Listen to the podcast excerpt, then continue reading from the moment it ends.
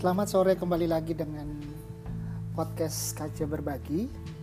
Um, sore hari ini saya akan uh, sharing tentang ada tiga hal selama saya bekerja awal-awalnya itu di Ambon di Maluku. Uh, udah tahu dong ya saya uh, bekerja di mana.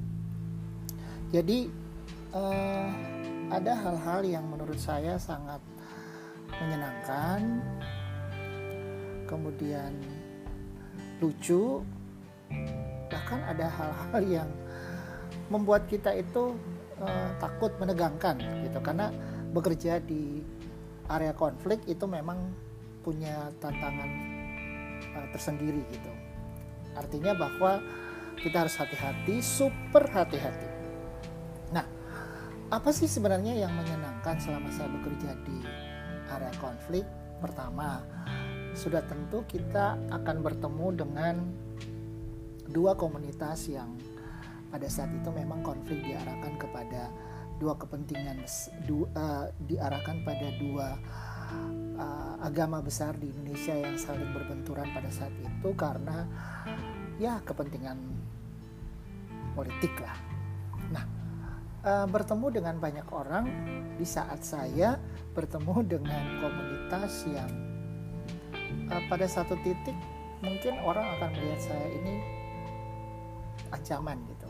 Tetapi ketika lewat uh, dampingan-dampingan kami, uh, pekerjaan kami sebagai pekerja kemanusiaan, orang tidak ada sekat, tidak ada perbedaan. Bahkan kami diterima kami kadang-kadang juga harus apa itu um, berbaur dengan mereka tanpa ada jarak, tidak merasa takut. Dan um, kami juga diterima baik, bahkan kadang-kadang juga harus misalnya udah mereka di camp pengungsian lagi makan apa, kita juga ikut menikmati. Hal-hal yang membuat saya itu uh, sebenarnya ini orang ini sebenarnya nggak nggak ada nggak ada musuhan gitu.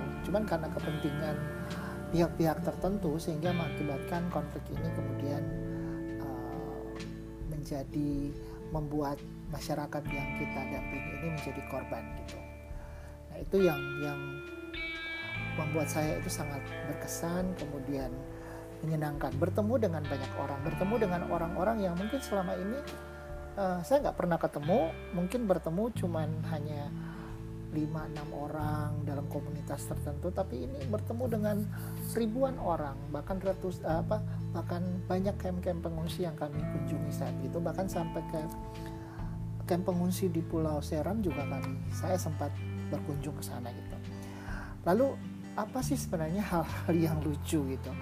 Nah hal-hal yang lucu sudah tentu banyak yang ketika di camp pengungsian ada curhat-curhatan bahwa uh, ya gimana kalau kita itu tinggal di tempat yang katakanlah di aula. Nah kebutuhan biologis seseorang itu kan sebenarnya menjadi sesuatu yang ya kebutuhan ya. Dan itu ya kadang ya mereka juga harus terpaksa harus punya apa trik-trik tersendiri bagaimana kemudian mereka harus bisa menyalurkan kebutuhan biologis mereka dan itu mereka sering cerita bahwa kami itu udah sekian lama tidak punya tidak apa selayaknya suami istri lah gitu.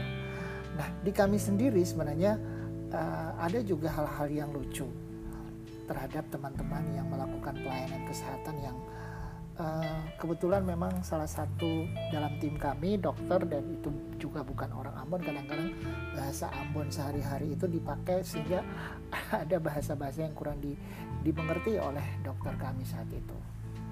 Lalu kalau ditanya pengalaman yang menegangkan, ya jelas menegangkan karena kita bekerja di area yang penuh dengan apa kehati-hatian, konflik dan kami harus tahu mana sebenarnya ini di area yang berbahaya, mana area yang netral dan kami sendiri kalau bertemu dengan teman-teman yang lain itu harus bertemu di tempat yang betul-betul netral. Artinya di tempat itu ada aparatnya dan tidak ada apa itu um, ya bertemu dengan mereka ber, berinteraksi dengan teman-teman yang lain yang terpisah dengan kami memang harus kami jalani saat itu dan uh, terus terang kami saya lebih banyak menggunakan uh, transport lewat laut ada juga lewat harus jalan kaki lewat darat. Jalan kaki dan kemudian naik, naik, mobil naik bus gitu.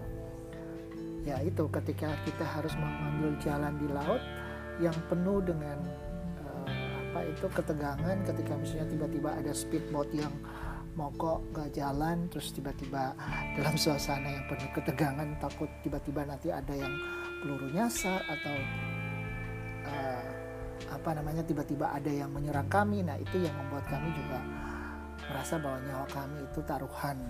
Kadang-kadang kami bekerja juga tanpa sadar kami juga wah ini kami juga suatu ketika bisa jadi korban gitu.